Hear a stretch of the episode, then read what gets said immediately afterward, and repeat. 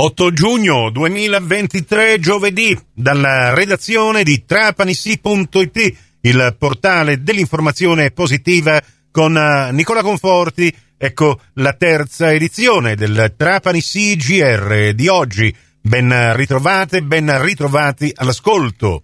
La cronaca è stato sottoposto a fermo di polizia giudiziaria il presunto scafista che lo scorso 30 aprile aveva guidato un gommone con a bordo altri 26 migranti sulle coste dell'isola di Marettimo dove lo scafo era andato in avaria ed è stato poi soccorso dai militari della Guardia di Finanza. L'uomo un 35enne di nazionalità tunisina il 31 maggio scorso era stato sottoposto a fermo di polizia giudiziaria dagli agenti della squadra mobile della questura di Trapani, i quali, dopo aver ascoltato i migranti ospiti di questa imbarcazione ed anche attraverso l'esame dei telefoni cellulari da loro utilizzati, hanno raccolto tutti gli elementi indiziari a carico di questo presunto scafista che adesso con l'accusa di favoreggiamento aggravato dell'immigrazione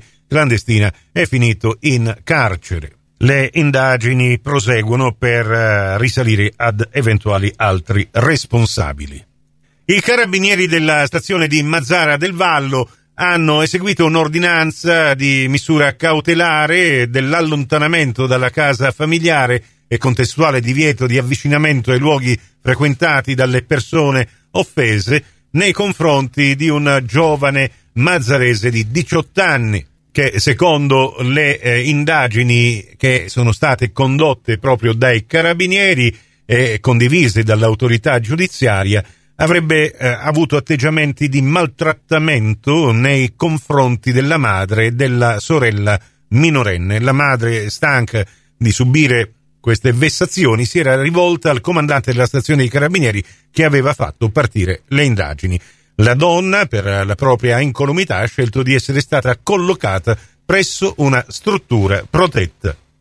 Eric, nonostante le promesse da parte della sindaca Daniela Toscano e della segretaria del comune di Eric, eh, dottoressa Pierrone, che era stata chiamata in causa in una seduta del Consiglio Comunale. Questa mattina alle 9.15 alcuni cittadini residenti ad Erice si sono recati presso l'ufficio anagrafe e lo hanno trovato nuovamente chiuso.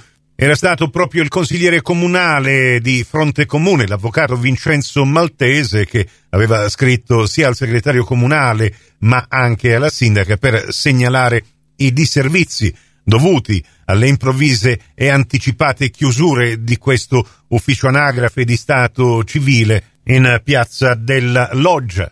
Nella nota stampa di Fronte Comune il commento finale si assiste ancora una volta all'incapacità amministrativa e di programmazione dei servizi da parte della sindaca Toscano e della sua giunta, ancora promesse disattese, ancora disservizi e disagi per i cittadini ericini. Trapani, due appuntamenti purtroppo in contemporanea questa sera alle ore 21 al Teatro Ariston uh, si esibirà per la chiusura della stagione teatrale 2022-2023 Luca Ward col suo spettacolo Il talento di essere tutti e nessuno. Appuntamento dal vivo con una delle più belle voci del panorama artistico e attoriale italiano. L'attore Luca Ward, che come ci ha anche spiegato in una lunga intervista rilasciata a trapanisi.it, questa sera racconterà in questo coinvolgente spettacolo alcuni esilaranti momenti della sua carriera artistica.